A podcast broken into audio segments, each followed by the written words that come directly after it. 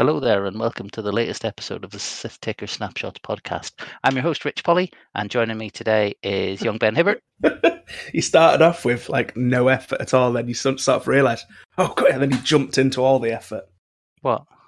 He sort of, hello there, and then he went, I'm Rich Polly. I've been told I should be more enthusiastic. hello there, anyway. Anyway, hi. um, and also joining us Not already been talking to you.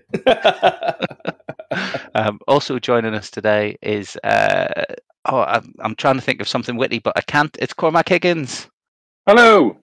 it was something about Oh. horses or saving vets lives uh, animals lives instead of playing X-wing or something but it's fine it, it wasn't wasn't going to be funny so I just didn't how are you doing thought. Cormac you good Horse fister extraordinaire. Jesus. I don't think that's the You medical said, no, you for said it. you were going for something factual, not accurate. oh all if, right the Royal, um, if the Royal Veterinary College are listening to this, this is not true. It was one night. all right and you've heard his voice he's here he's here again it's Dale Cromwell how you Dale Oh yeah. Right. We're going to try and keep this fairly under control. Oh, also, I should introduce Tim because he's doubtless going to speak because he was at the same event as everybody else. Hiya, Tim. That's very generous of you. Thank you. I didn't see him there. I can, I can never remember whether you're going to talk or not. And it's like, oh, go on. I'll just say hello to you anyway. Um, right. Uh, so today we're going to talk about. Uh, we obviously skipped last week because um, Ben and Tim were flying back from Hanover. Uh, where there was a world's qualifier. Um, at the same time as they were flying back, Cormac and Dale were driving back because Cormac is like a, a kind of ginger Irish version of Mr. T slash B.A. Baracus in the A team, where he won't get on a plane unless he's had, is it whiskey rather than drugged milk? Uh, whiskey normally is at the end of the, or just before the plane's about to start.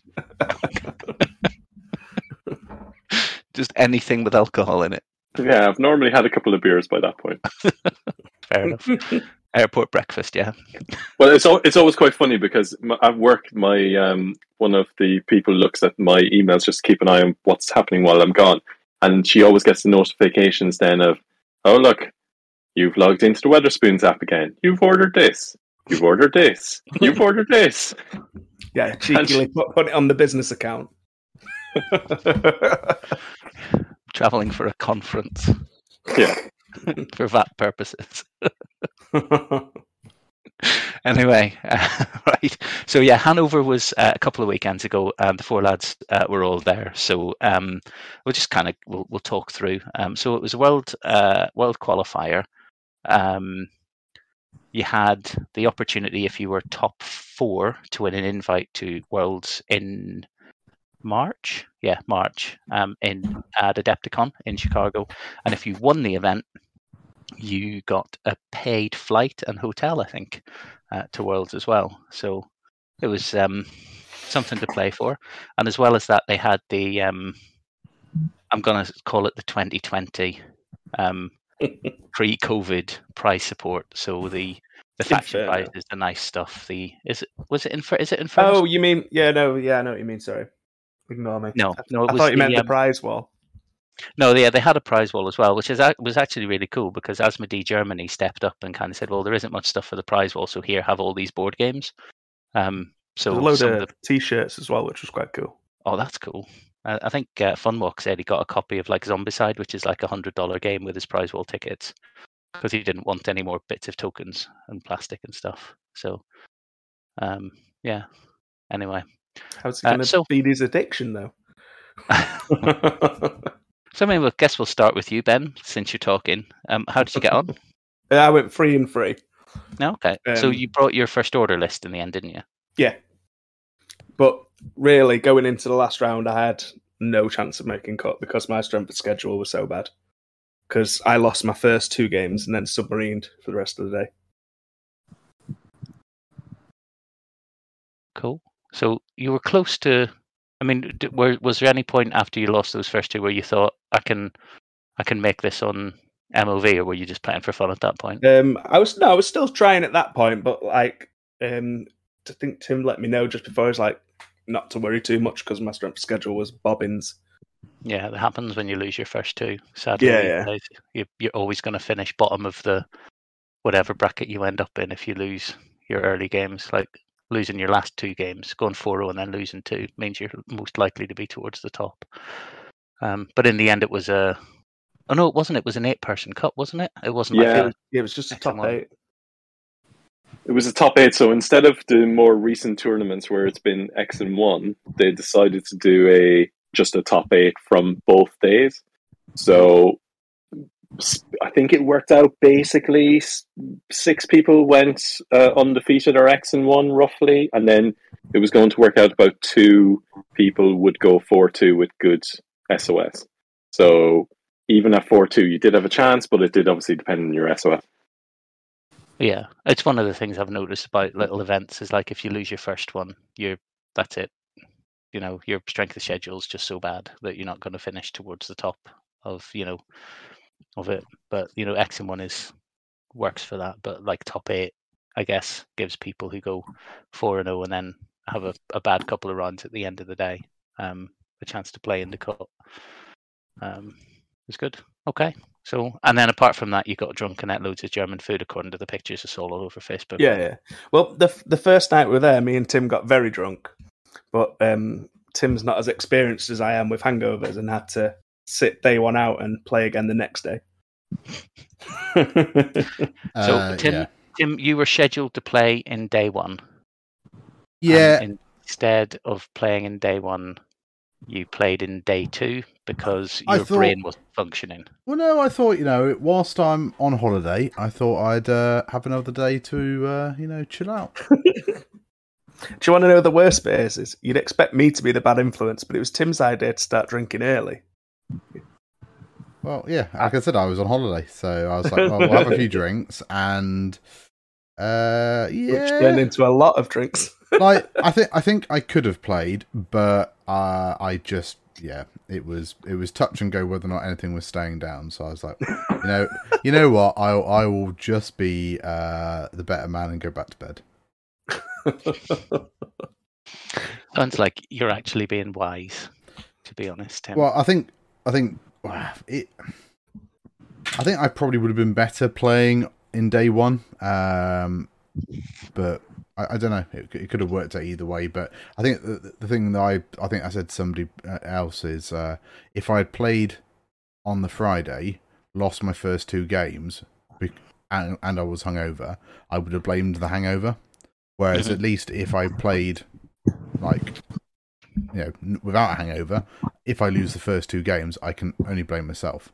Um, so I, I didn't want an excuse for having a, a bad start, essentially. okay. How did you get on in the end on day two then? Um, yeah, pretty well. Uh, so I was three and out at lunchtime and uh, riding high. I got invited to come on stream, and uh, yeah, lost the next two, which put me in a pretty uh, sort of precarious position. Um, I actually watched my stream going back, and I'm just gutted. Like I think I actually played it pretty much spot on, and it just didn't quite come off. Um, but hey ho, you know that happens. And then I ended up playing a gentleman called Roger in the last game. We were both Republic, and uh, I won by a point? Question mark. Question mark. Um, and finished four two. And my strength of schedule, uh, I missed cut by 0.09 and I realised that two of my opponents played each other in the last round, and if they'd been drawn against different people and won, both won, uh, I probably would have made cut. So that was like super close. But um, no, good day, um, good games. Um, yeah, I, enjoyed it. It was it was good, and uh, I didn't play any side events. Uh, I instead went and helped out Daniel and Sebastian with the stream on Sunday. Uh, so if you want to see some uh, quality co- commentary, uh, the it's X Wing SHG on YouTube, and I commentated on top eight and then top four with Funwalk. Cool. And you ended up wearing a Mandalorian helmet because people were donating or subscribing or something. Yep. to doing some Twitch related antics. Well, that's Do it. yeah. anything to cover Tim's face up. yeah. well, it's so it, it, it yeah. So I think you can pay a certain like number of points, and I think when I was doing the top eight, Sebastian wore it, and then for top four, Funwalk said something like he didn't want to mess his hair up or or something like that. So. Uh, I said uh, I, you know, I'd, I'd wear it, and um, yes, it's quite hard to actually see what, what you're doing, and it was fogging up, and uh, but no, it was it was good fun. I enjoyed actually uh, doing the, the commentary. It was, it was uh, quite net- good. The next stretch goal for it was in a hot tub. Oh. That would, that would need Nice. some serious serious money, but um, no, it was good. Um, so yeah, I, I'm glad I made the trip. Cool. Yeah, it was a Um, good trip. Cool. So Ben went three three. You went four two. Who's Question next? mark. Four two question mark. Um, Asterisk. Yeah. So- Cormac, how did you get on?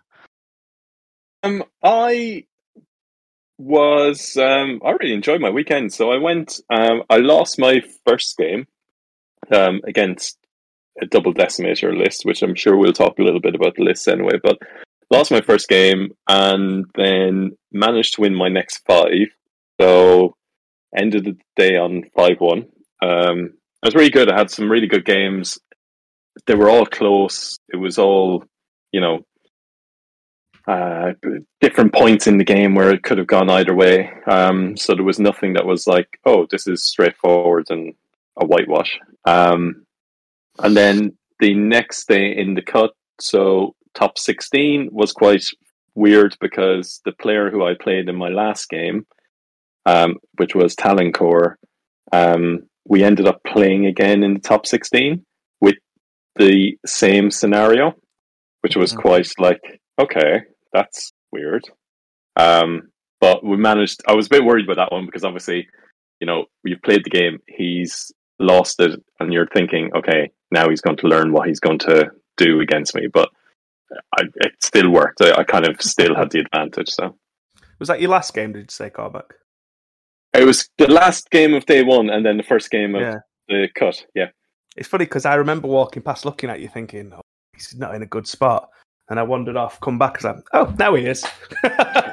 Yeah, but that, that was it for most of the games. Is they were all really like, again, without um, kind of banging the drum of two point six, they were all really, really good and really, really close, and it was good.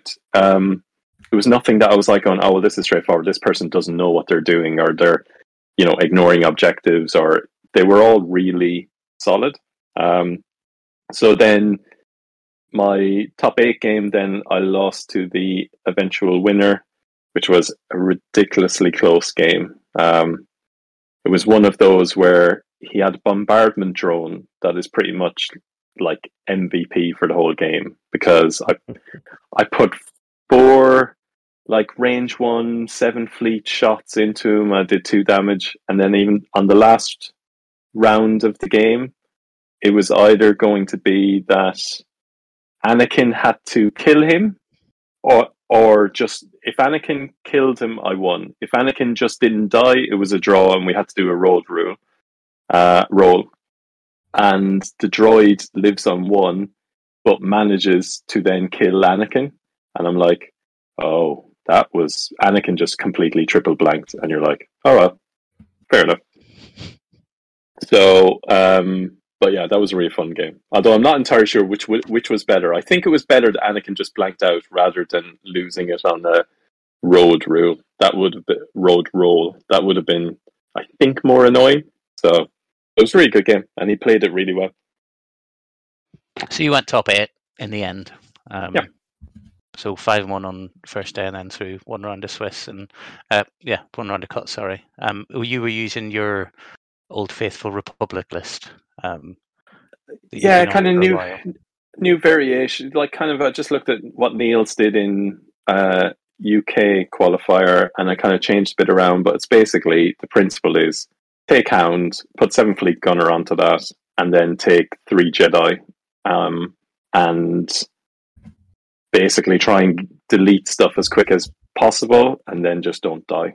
Um, which is it's very very good at, and it's just it's an interesting variation on Republic because you're actually a lot more aggressive with it than you are with a lot of other Republic things. Um, It's because you a sneaky little alpha strike list, really, isn't it? But it doesn't look like one when you first look at it.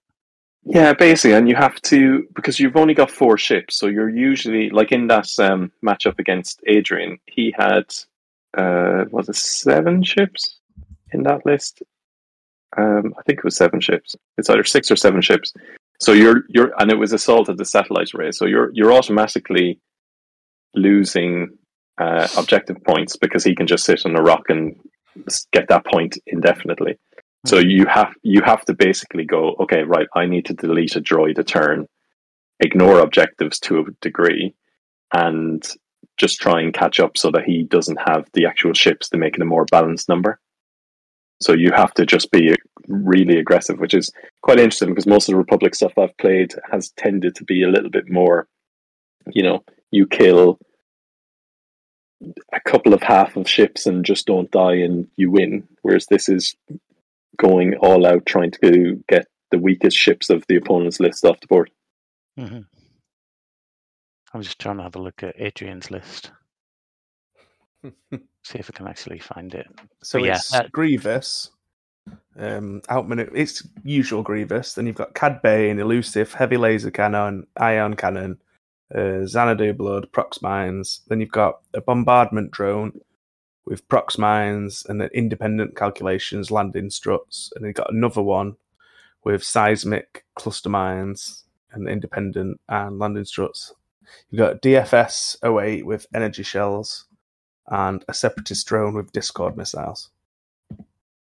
So six ships, and he's got four that can just park on objectives, basically. So Yeah. yeah, it make makes sense that you you're saying Cormac, your win condition there is to to basic- basically start killing stuff as quickly and efficiently as possible, isn't it? Um, because you're never gonna beat him on the um on the objectives game.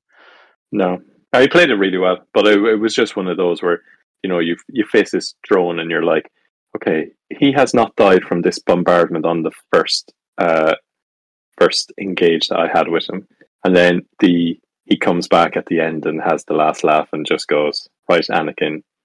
I think I think I worked it out. Anakin had a eighty five percent chance of just being alive, and of course he dies.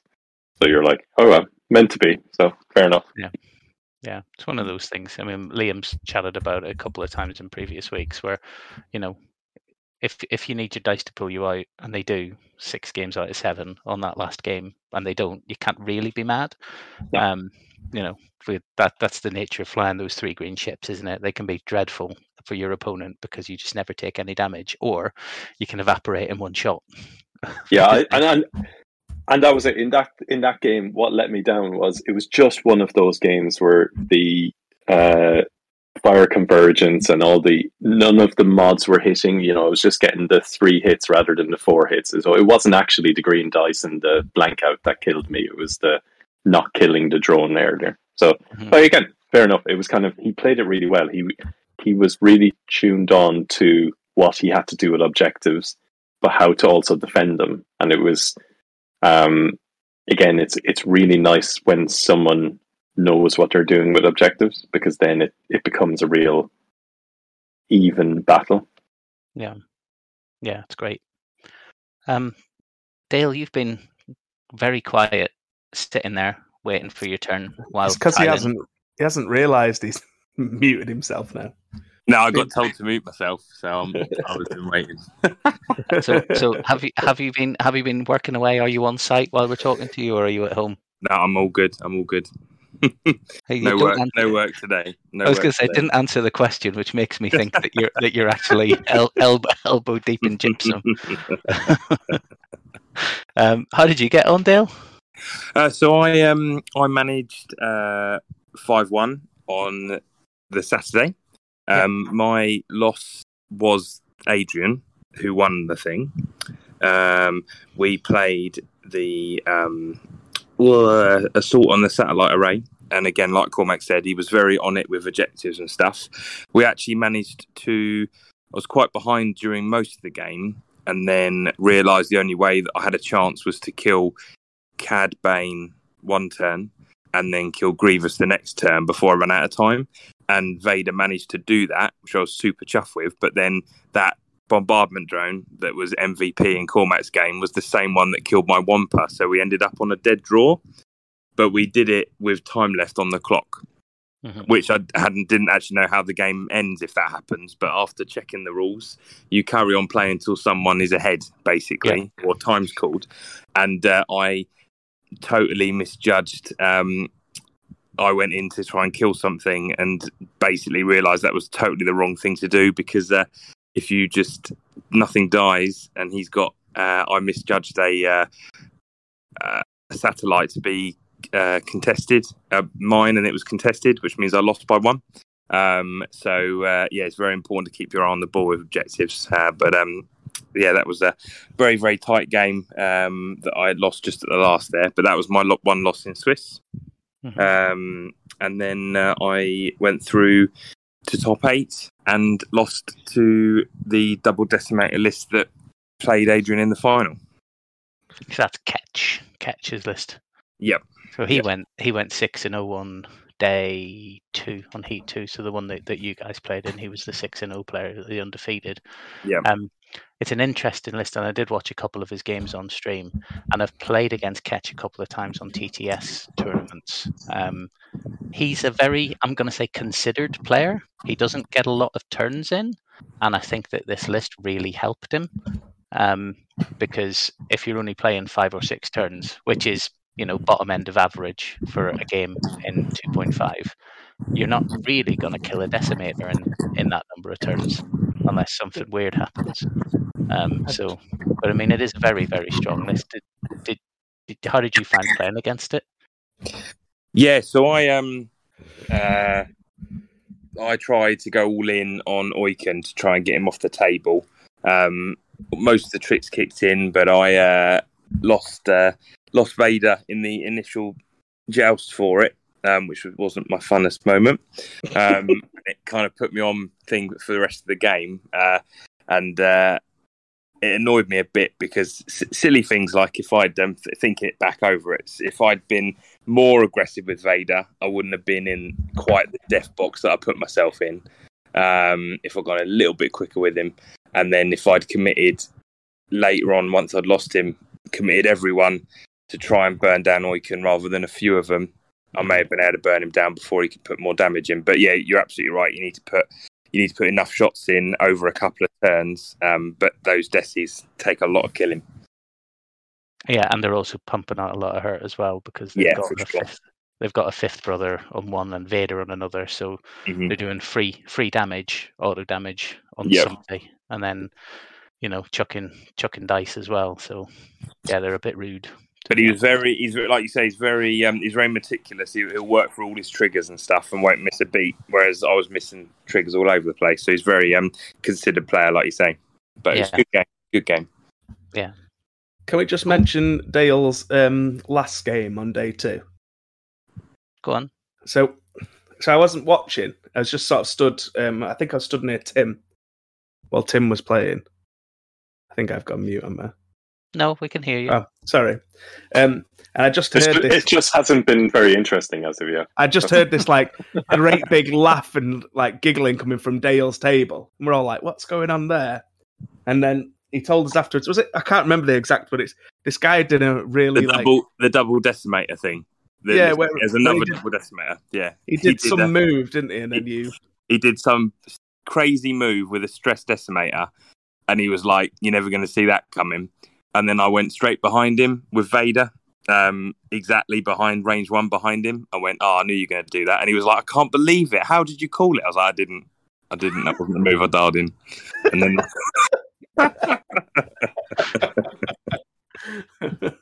he went from total disbelief to um, "You're a dickhead." So you just I just flipped your dial was- and and did the too hard, which was the perfect move or whatever, when you'd actually dialed in like a three straight or something. exactly, exactly. Yeah, yeah. I just thought it was a nice thing to see in like obviously the last game, and it was whoever won that game probably made the cut. Yeah, that they, was. they were still having fun. You know, Yeah. like it was just nice to see. People having fun playing X-wing. I don't know. I know. Whatever How next. dare they? You did it wrong, Dale. Stop enjoying yourself. It's a serious game. The game. game's supposed to be ruined. What are you doing? I mean, that's the thing, isn't it? It's always it always has been the case is that you know the the game that you have with your opponents is the is the fun. You know the the the thing that's going on on the three by three mat in between you is it's almost irrelevant or almost to how much fun you're having in the game because if you bounce off your opponent and you're both there and you're both enjoying yourselves, then you know irrespective of the outcome of the match itself, you know you you've won. And you know people joke about you know the winning being the friends that you make along the way, but I think you know the conversations and the chats that we can have about various things where we meet up in real life, you know, as kind of that's why X Wing's fun. And I think it's it's one of the great things to see um, what these world qualifiers kicking off all over the world now. Um, that people are getting the the big X Wing event buzz back again. Um, Absolutely. And, Yeah. and I think it's a shame that some people are missing out on it because they're not willing to give this version of the game a chance, basically. You know, because I think a lot of the people that have dropped X Wing, they won't be listening to this now. So, you know, I'm not talking to them. but um, a lot of them are missing out on something that they would still be enjoying, um, almost through a sense of, well, I've already quit, so I'm not going back. But anyway, so that was Hanover. Um, so, congratulations then to the winner um, who beat both of our guests, um, Adrian Dittrich congratulations to him and commiserations to Thomas Schultz or, or Ketch as he's known online uh, for coming second. Um, I mean, com- commiserations. They've got, say com- commiserations, you know, second at a world qualifier is okay. Um, so it was, I think, just over 100 people across the two flights, wasn't it? Uh, it's like 56 and 40 something. Yeah, yeah, it was like 110, uh, which is a great number. Um, I think that's about the same size that Hanover System Open used to get to. So um, that's obviously over two days, but um, so that's a good one. Fantastic. Anything else from any of you about Hanover? Yeah, um, I, I will say that it was a, a fantastic venue, and uh, not just just for the gaming center, but um, but also like just a, a nice town to go and visit. Um, the the travel to and from the venue was uh, very easy. We had um, a subway, and so the subway station was right by our Airbnb, and so like essentially you buy a nine euro ticket in Germany for like a month's all inclusive like public transport. So we just whizzed on the subway up and you know, to and from the venue each day. Uh, able to pop out into sort of the town for food and drink in the evening, and yeah, just a really nice break. And um, yeah, I just say that you know that is what international sort of X-wing trips are all about. It's not all about the gaming. It is all it is about you know, sort of socializing and you know having a break, you know, enjoying ourselves and um, yeah, I would recommend it as a uh, a destination for anybody that's considering uh, going abroad in future years. Yeah, locals were hosting and helping as well. I know um, Fun Walk, um, Internet Celebrity Fun Walk was there in person, but um, cosplaying as Ollie Pocknell at one point with his um, snapback hat on and um, trying his best to roll his eyes in an appropriate way while sounding very English. Um, but it was, um, yeah, I know F- Funwalk spent a lot of time and effort trying to make sure that people were, you know, finding good places to eat and good places to drink and, you know, connecting people up with other people and that kind of stuff. And you guys met up with Sad Toaster, long term, long time listener and former guest as well. That was great. I, I Cool. was very glad to meet him, especially because we, we'd fall, I'd, we'd have fallen asleep. Like we were just watching and chilling out for a bit, and fallen asleep. And for some reason, like my phone is never on like volume wise. But For mm-hmm. some reason, I'd turned it on that day, so he managed to phone through, which was nice. And then told you, I'm coming to meet you.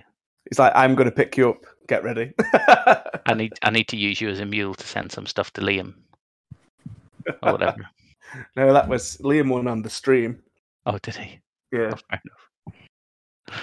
Um, yeah, uh, so that's Hanover. Um, there's been another um, world qualifier at Gen Con uh, this weekend. Um, we're going to talk about it very quickly, but we're not going to go into it in, in any great detail. Bit of drama um, for anybody not up to speed. Um, a rather well known player was playing using rules that were changed about three months ago, um, which just goes to show that you need to learn the rules um, and know what the rules are for when your opponent tries to modify their attack dice at range zero using force or tractor a ship onto rocks. Um, and it was like uh, so judges dealt with it at the time, um, and nothing's to be done or said about it. And I don't think there's any need for any kind of um, angry pitchfork wielding mob to mobilize over to the Midwest of America because, you know, what, what would it do other than we'd all get You can't wet. stop me being mad. but yeah, so um, I think it was won in the end by Duncan Howard. So who knew? He's still good at X-wing. Um, but uh, and he was using a another version of the Republic list um, that Cormac talked about, which is basically stick a LAAT in, shove Seventh Fleet gunner on, and then fill it in with Jedi. Um, he had uh, though he had seven B Anakin, so he had the um, the the two green, three red version rather than the CLT version of Anakin um, as well. But uh, a sim- similar point actually is one one for you, Cormac, because you use R two D two, and Duncan had R two D two, and he's an eight point droid. But I've always looked at him and thought, is he not just better with spending those eight points on something else?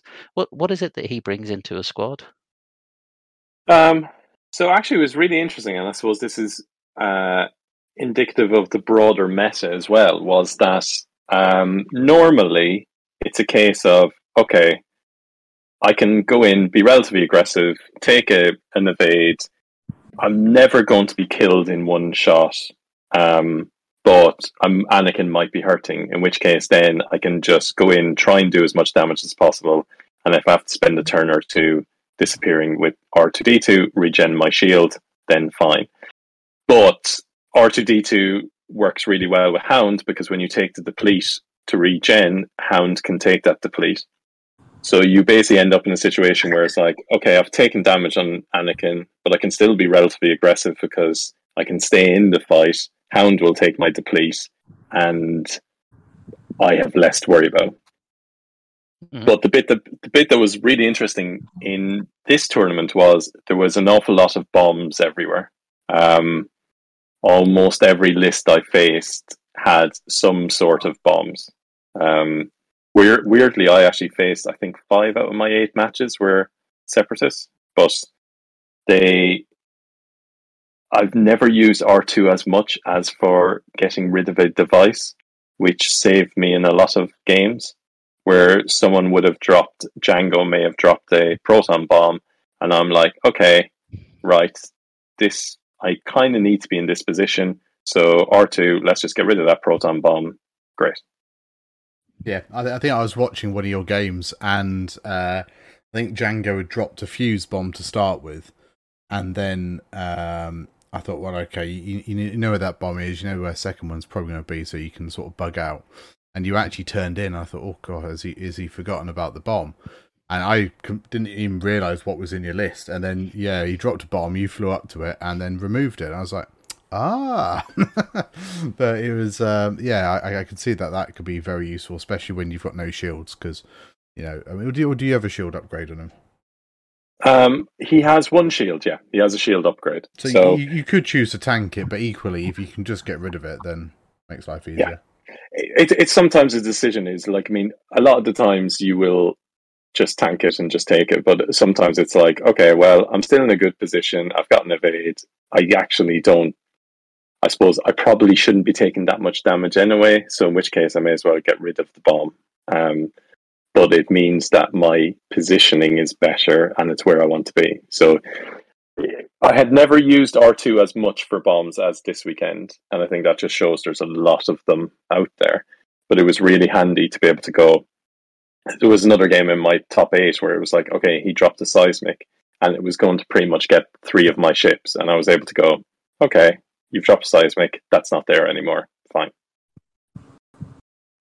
Yeah, uh, it, it's the the utility of the piece is is quite good. I think Republic R2 is probably the best because you can still just use it to regen that shield, um, but it, it gives you the other options to do other stuff as well. So because he can flip a card as well, can't he? One Yes, he other- can repair a damage card. Yeah, Yeah, which is not a common thing you find um, any in the game anymore with um, R5, and uh, especially not with it, it not actually taking an action because it's after you. uh, So it's after you activate. So you take a deplete, which you bounce over to Hound, you repair a damaged card or recover a shield or get rid of a device. Oh, it's lovely.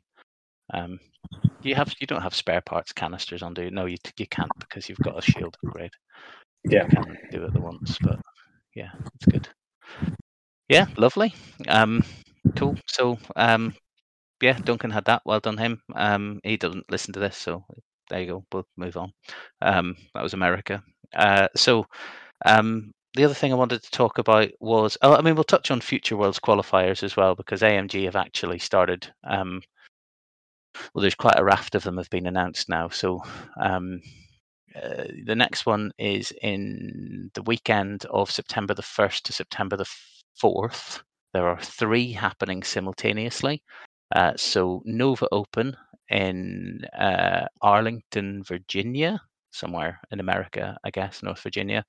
Um, uh, the Italian one in Rome, I'm going to say, yes, uh, Yes.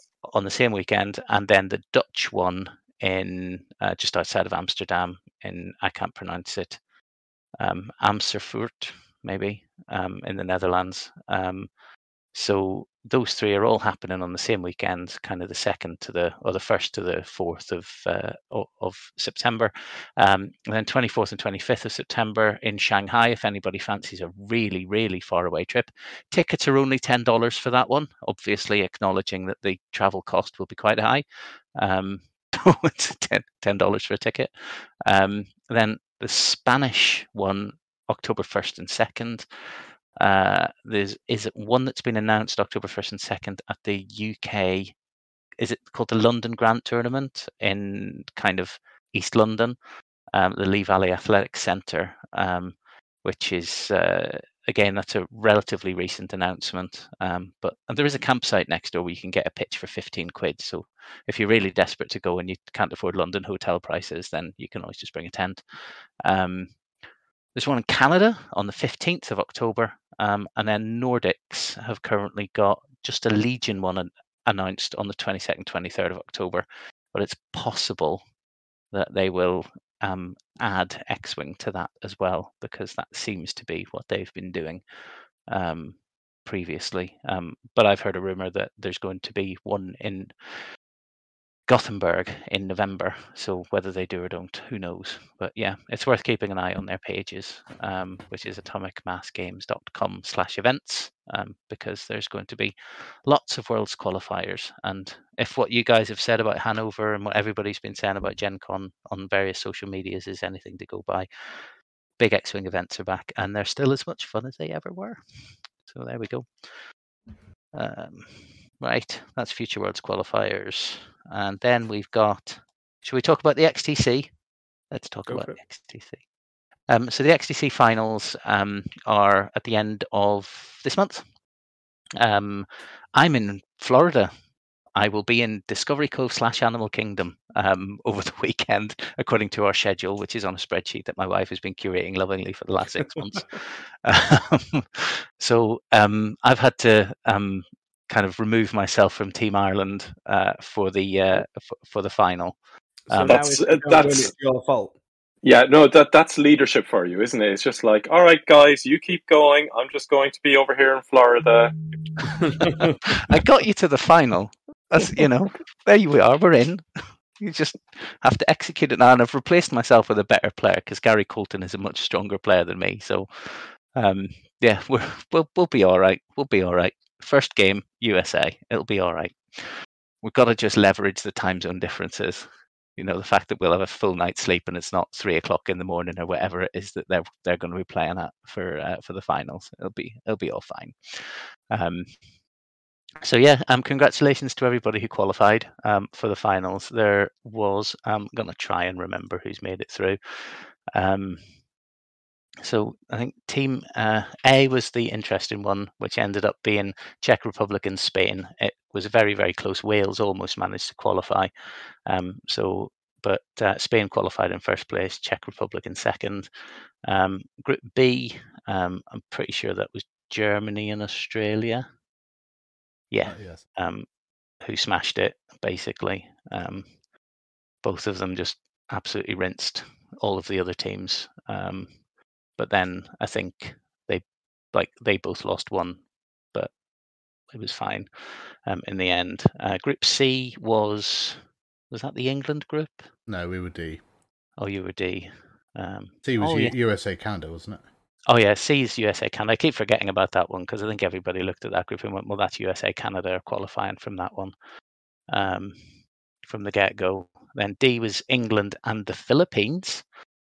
Uh, wow, don't think anybody was expecting the Philippines, but that's just us not understanding X-wing outside of Europe and North America, I guess. Um, again, um, and then Group E was Ireland and Italy. So Italy having lost to our group actually went a bit weird because we went 4 and 0 and then by on the last day the last game of the last week there were still three teams who could depending on how results went in other games notionally win so mexico were crossing their fingers that scotland would lose 5-0 because if Scotland lost 5 0, Mexico qualified, even if Italy won against Norway. But basically, Italy, Norway, and Mexico were in a three way clash. They all ended up on 2 and 2, and it went down to tiebreakers. Um, so now we've got 10 teams, and it's going to be a two day event. Um, we've had the schedule and everything released now, so we're all frantically deciding on lists and trying to do pairings and all that kind of stuff and like matchups and yeah it's good um how have you found it? I know, uh, Cormac, you've been on Team Ireland. How have you found it so far? Um, I have enjoyed it an awful lot more than I thought I would this year because I, I kind of feel like XTC last year really was a high point, I think, for it because I think it was just that that perfect um, situation, we're perfect storm where everybody was really into online X Wing. Every all the international communities had gotten um, loads of players involved, and like you know, it was just really it was hyped everywhere. And whereas this year, this year just felt a little bit more low key because there was less countries, and obviously there was the whole two point six, etc. But I think once we started playing it, and you were playing against people, it was it, it brought back that kind of like, oh, this is really fun. You know, the the team aspect of it. You're chatting with each other is like, what's the strategy here? What should we do? The um, then watching the games and kind of watching them together and going, oh my god, what's happening? And it it's it's actually a really fun event, and I think it was quite good that it was only five weeks. I think nice and short and sweet was actually quite good this year, but it was very enjoyable because it was just that that's you're getting that camaraderie again and that kind of patriotism and like oh my god we've got Mexico now we have to face them and you know how we what time is that going to be at and all those kind of things. So it's it's a really fun event and I hope it continues again next year and just and gets back again a bit bigger. I think it it's been successful enough from the people who've enjoyed it this year that I think it will just improve next year again Yeah, I, I think the important thing for this year with it was that it ran because there was a very real sense at one point that it was just not gonna.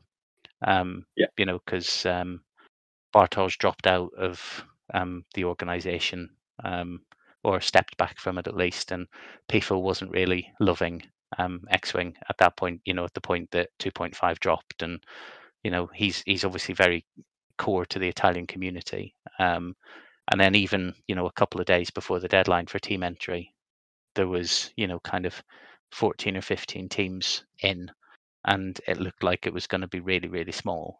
Um, and you know there were a lot of people kind of saying, "Oh, they just just don't run it. There's no point." But you know they battled on and got the event over the line and ended up with 25 teams, which was you know because a, a bunch of teams basically joined at the very last minute, and it, could have been 26 teams had. Um, but sadly, Poland didn't find out that it was happening until after it was too late. So, um, you know, they jumped in and have been offering friendlies to anybody um, who'll who'll have it. So, you know, it could have been 26 teams, which it's nothing like the 33 that came in last year.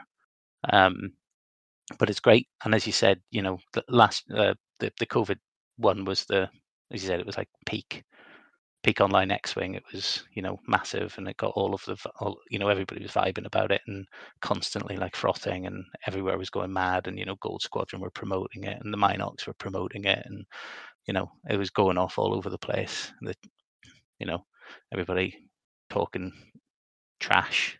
I was having to desperately stop myself from using words that Tim's going to have to beep out. um, but everybody talking trash about each other. Pocknell and Marcel Manzano having bets about drinking hot sauce and all this kind of stuff going on. So, um, you know, but this year it was a, a, bit more of a subdued affair. But as you said, you know, Team X Wing is the best X Wing. Um, I think for that reason that the um, the Sith Taker Open this year, our side event on the Sunday, we're going to run a little team event um, because it just it adds just another dynamic of fun into what should just be a a fun a fun event. Basically, you know, we're gonna just get people into little teams of three and uh, and run that as a side of uh, side event for the Sith Taker Open. because um, you know I, I love it. I know Tim, you're running a um, a team event down in Borden Brum in is it October? Yeah, Sith Take, uh, no, Sith Taker's team event is going to be in November.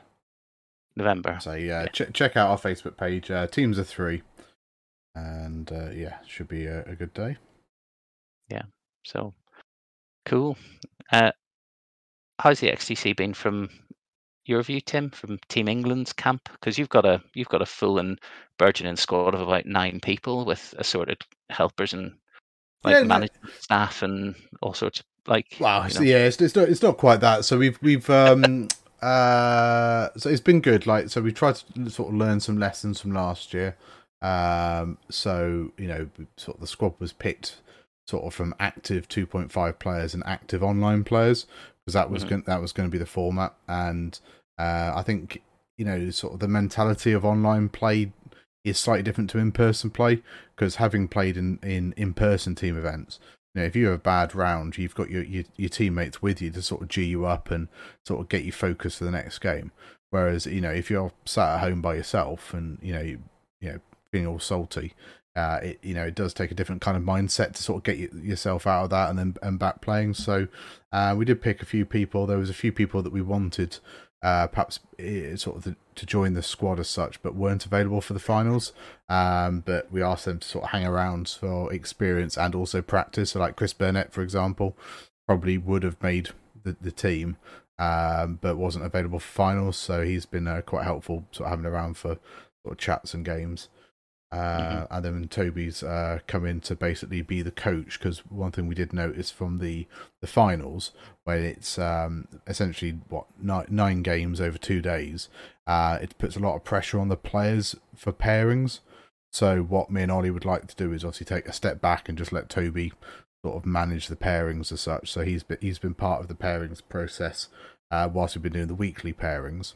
Mm-hmm. And then what we can do is if one of us finishes early, you know, they'll chat with Toby and get the next round sorted. So there's, there's less pressure if you go to time or whatever to then suddenly have to go into pairings mode, then back into playing mode or whatever. Mm-hmm. Um, but no, it's been good. Like you know, I've always enjoyed team placed, uh, team based uh, competitions. Uh, so be it, I, I did you know 40k ETCs I think for about nine years or something like that. Um, so yeah, I do, I do enjoy it, and um, I think this one has been a little bit quieter, and I think that has a little bit to do with you know the sort of 2.5 2.6 transition, um, but also people are sort of getting back to real life, you know, post pandemic. You know, the sun's out, um, so eh, there's less of a need for the online play, but I think uh, it's still good. Still good to get the uh, the XTC together. So it'll be interesting to see what happens next year. Do we do we retain an online version and an in person version, or we do we just go back to in person. I don't know. Yeah, I think the going back to in person basically means that you lose the kind of Australia, Malaysia, Philippines, America, Canada, Mexico, Brazil, Colombia kind of side of things, and it'll probably need to be reverted to being a European team championship rather than a like a world team championship. Um, you know, yeah. because it's very very difficult to, to to get a team together. Although I know the USA did attend the last in-person one in Poland. Um, you know, it's it's prohibitively expensive for those countries to travel. So um, the the Australians with the 40k scene used to basically come every other year. They couldn't yeah. they couldn't justify traveling every year, but they would they would bring a team every other year. Uh, and I know like certainly the Australians and the Americans would kind of make it into like a like a two week holiday or something like that. And actually, yeah. um, whereas for for me, I would always try and make it a week, so I'd go out to the venue a few days before, do some sightseeing and, and whatever. um, they would actually like perhaps travel around Europe a little bit or you know do do other things. So uh, yeah, no, this is it. Like we are completely an amateur hobby as such. So there's there's no you know professional contracts and there's no you know vast amounts of prize money on offer. So you do have to weigh that up. And actually, sometimes it's not necessarily the best team that you can pick. It's the best team of available players because. Um, you know, you might have some like really good X-wing players that just can't commit to traveling, you know, to some place yeah. in Europe to go and play. Um, so may- maybe there is a place for uh, the online um, XTC um, and obviously the in person. May- maybe there is a perhaps perhaps the the in person one stays in August sort of time where it sort of historically has been, and maybe we see um, three four months later or whatever we have a, a world team champ or something like that. I'd quite I quite like the idea of doing it like the you do with football, where you would have you could have a Euro Championship that is in person, or you could have a um, Copa America that is in person, or whatever way each continent or area or however you wanted to do it could do an in person one if they wanted to, and then you could do Worlds as a the World XTC as an online event. That'd be quite cool. It'd be a good mix between both of them. Yeah. I mean, there's nice. there's maybe there's a way of if AMG are going to tie X-wing Worlds into Adepticon, because I, I know that obviously the XTC has basically piggybacked onto Euros the last couple of uh, times. So you know they used to run the XTC like the, the two or three days before the uh, European Continental X-wing champs. Um, so maybe that would be a way of working it where you know maybe the XTC is held you know a little bit before Worlds or, or, wherever. Maybe maybe that would work. I don't know. Uh, but no, uh, yeah. Otherwise, yeah, you're probably doing some sort of uh, not quite continental version, but yeah, you, you, you're doing some sort of uh, division, aren't you? So like you probably have the Americas, uh, the Americas and the Euros, and it's whether or not like your Australasia sort of Asia sort of area either bolts into those or runs its own event, and then somehow they get together, but we'll see. Cool.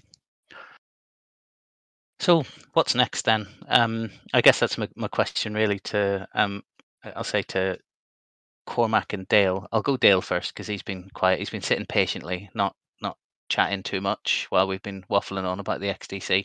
Um, what you doing next, Dale? Because I know you're you you've been thinking about different lists. You've flown the Empire now. What are you looking at next? Yeah, so um, next we've got, I, I, think the next one is Italy, which is um, start of September. Yeah. Um, so I'm I'm in an hour in between giving Resistance a go because I've done got the prizes for the Empire stuff, or um, or tweaking my list to take on board what I've learned from the Hanover stuff. Mm-hmm. So, yeah, um, the Resistance I'm quite liking a few different things. Um, the Y wings are super cheap I've realised yeah. um, after looking into it. But um, but empire wise, looking at um, giving a decimator a go, it should be quite a laugh. So I've never done big base ships. They're good to joust with, I hear. Apparently so. smash, smash them into stuff. Yeah, there's a lot of um, there's a lot of good cheap stuff in Resistance. One of the things we didn't talk about from Gen Con was that four of the five lists that went undefeated over the three heats, because Gen Con had three heats, had a Thursday, Friday, Saturday. Four of the five lists that went undefeated in Swiss were Resistance builds and mostly different, um, but they all included a Y wing or two at least. Um, because they're very, very efficient and very effective ships. The Zumi boys with engine upgrade and bombs and ion turrets and stuff. Is this where you need to insert a like resistance section beginning? Please forward to. no, I'm keeping it. I'm keeping it short. That's it. Um, I am going to give a quick shout out to the the people who managed to to go undefeated. Um, in Swiss with resistance lists, but I'll do that at the end, and it'll just be me giving them a shout out. So, um, yeah, because you know I'll talk about resistance stuff all day, but um, it is good to see that the faction is is doing well. Um, although still failing at you know top four.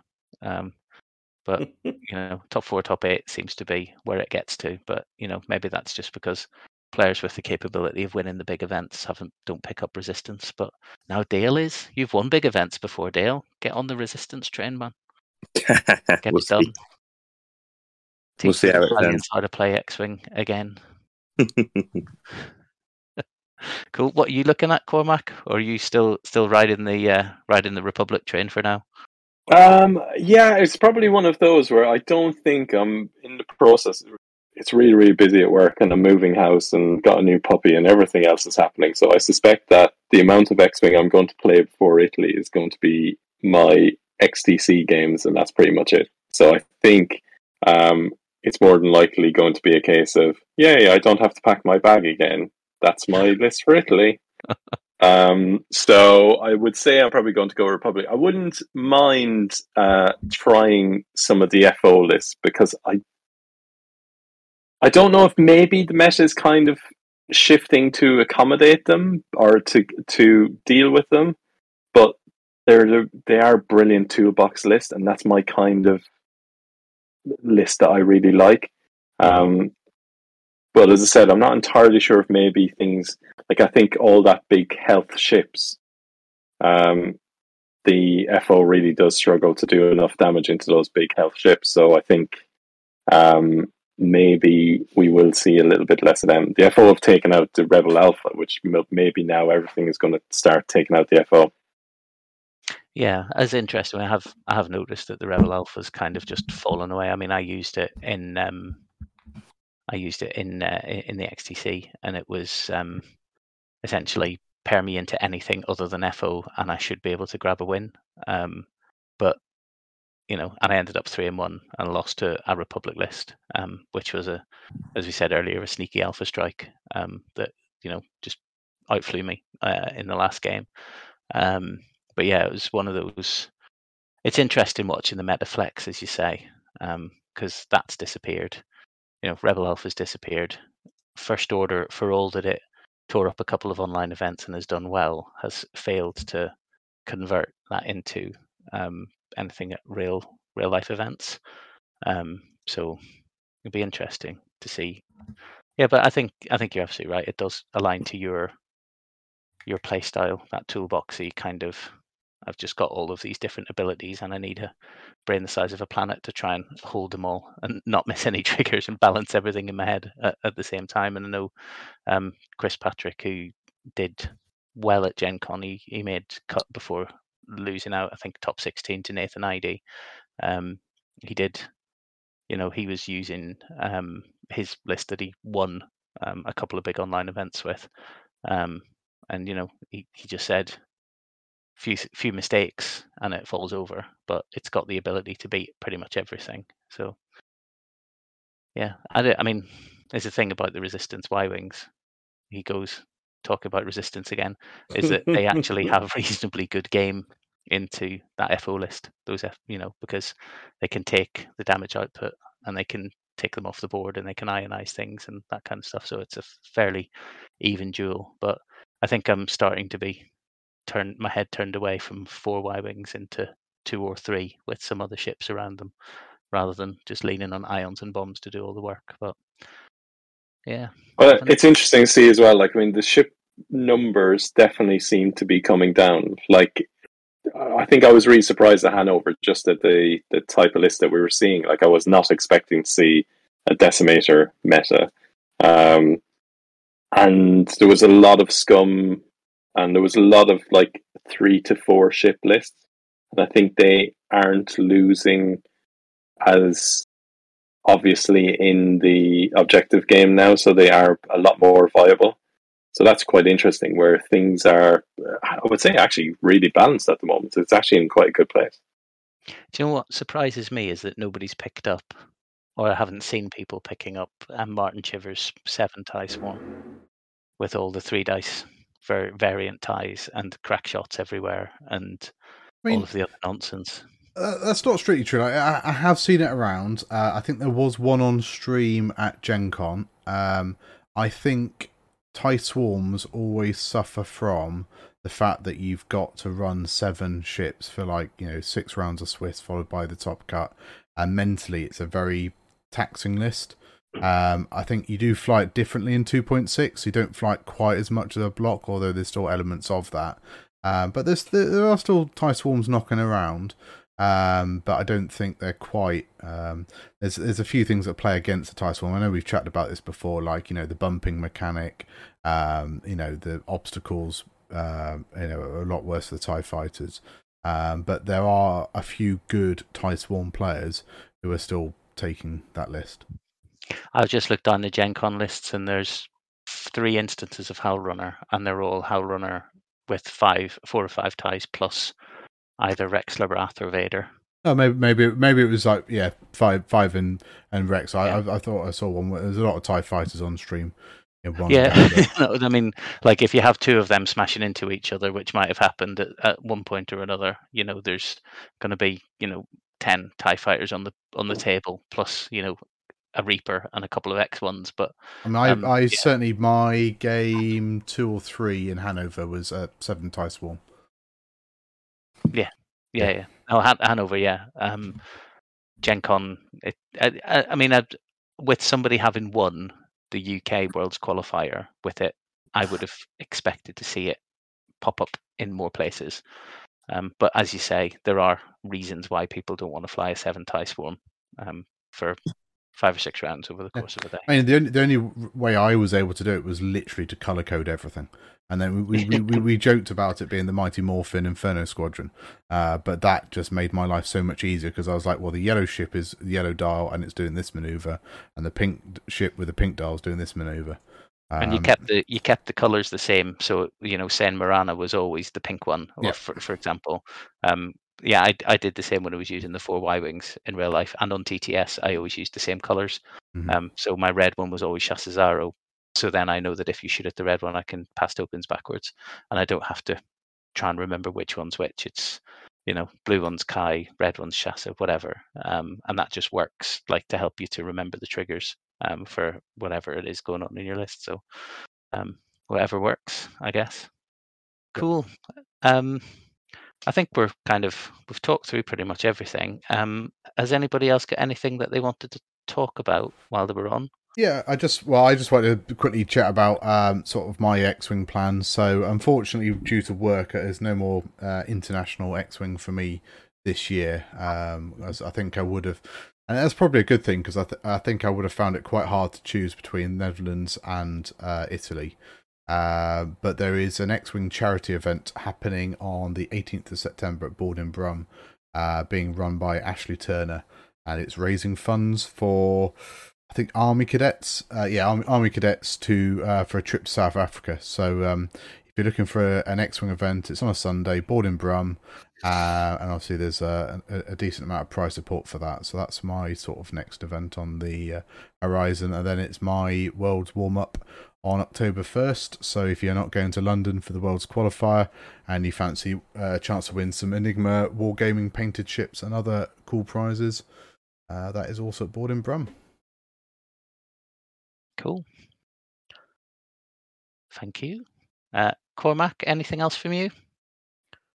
No, I think like um, the only thing I wanted to say was just international X-wing is really fun, and it's was great. Like we drove over, got the tunnel, like it was a long enough drive, but it was you know it was still great fun. Myself, Dale, and Harrison, and I think it's.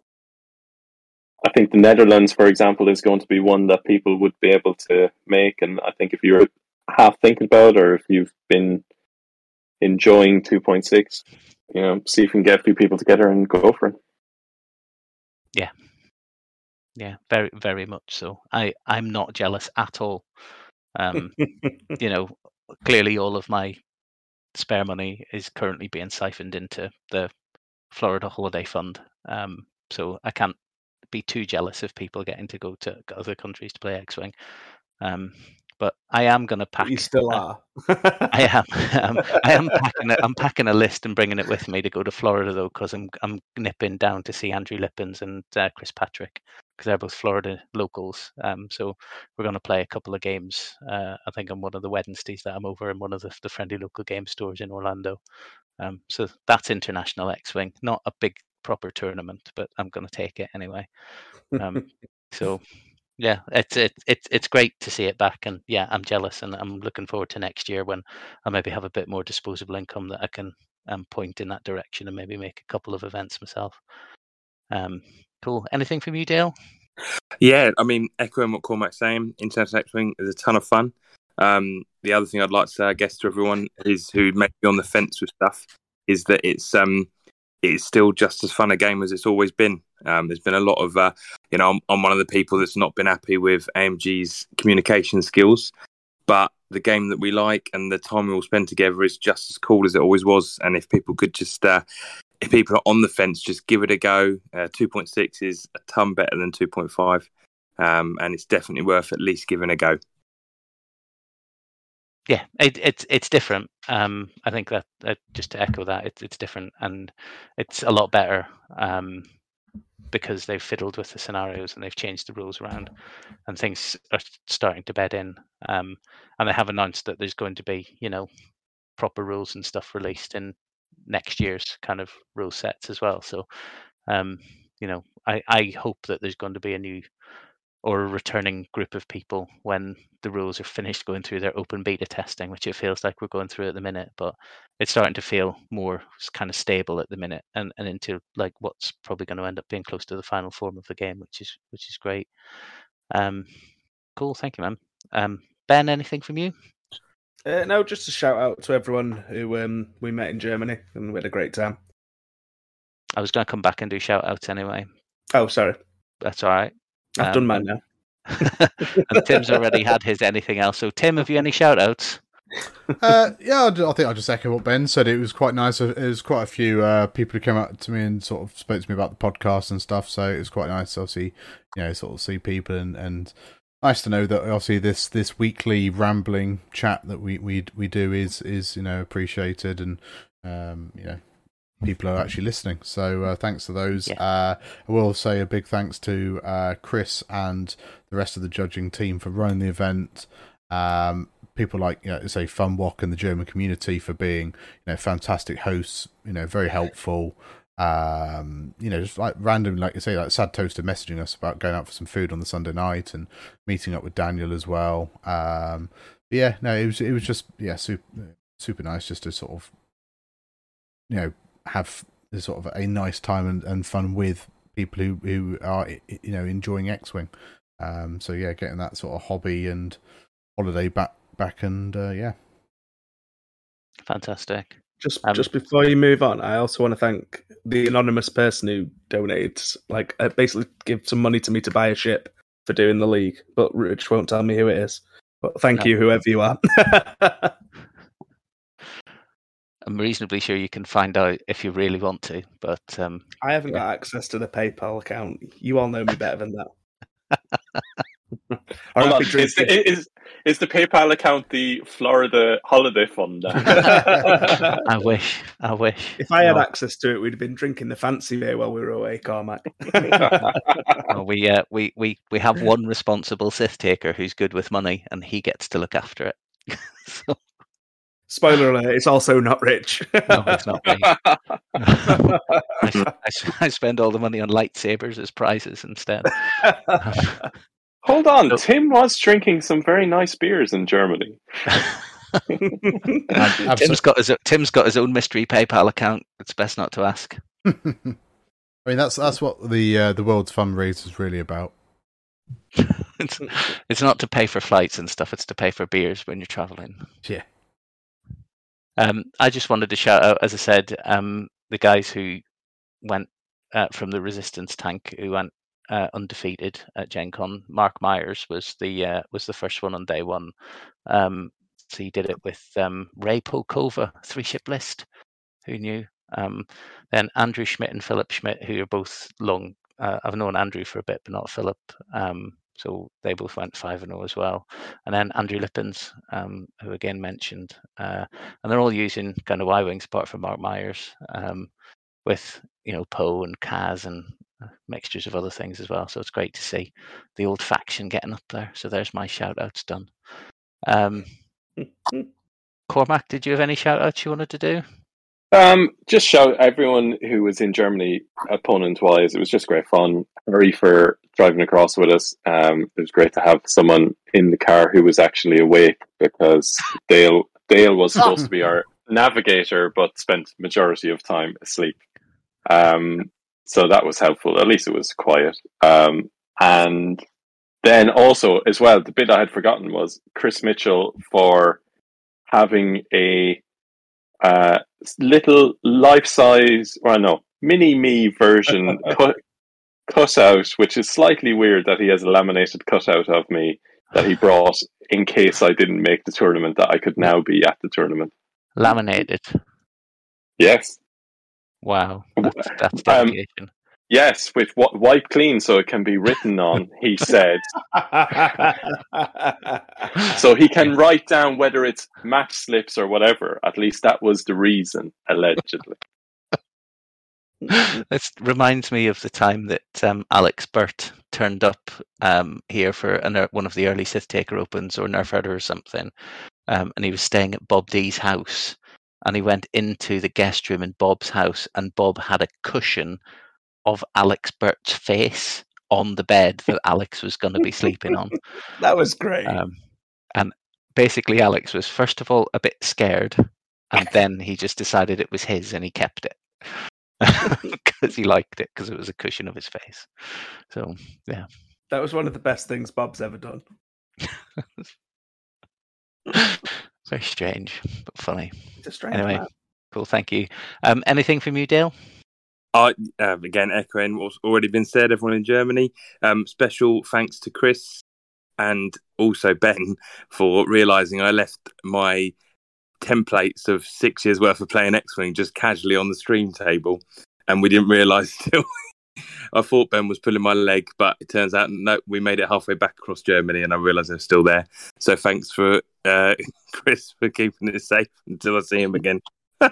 You're lucky I let you take them. I was there was a serious moment where I thought I was going to hold and just start using them at any event I knew you would be at. Yeah, I don't blame you. I don't blame you. I only, I only have myself to blame. Was was that the template tray with Dave written on it?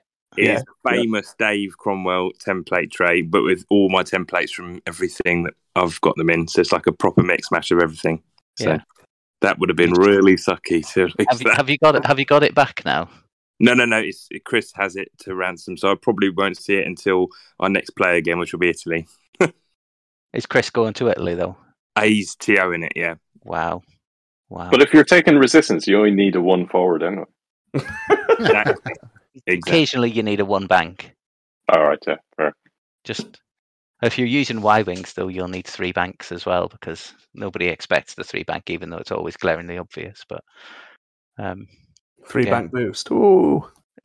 it's worth giving a massive shout out though to Chris Mitchell because it looks like, by the signs of things, that he's going to be jetting all over Europe, um, TOing all of these World Championship qualifiers, and by the signs of things, making them run like clockwork. So, um, thanks to Chris uh, for everything he does for the community because it's really, really appreciated. Um, cool. That's us done then. So, uh, thank you very much, guys, for coming on. Um, uh, it's goodbye from Cormac. Bye bye. Goodbye from Dale. Bye bye. Goodbye from Ben. Bye. Goodbye from Tim. Bye bye. And goodbye from me. Cheerio.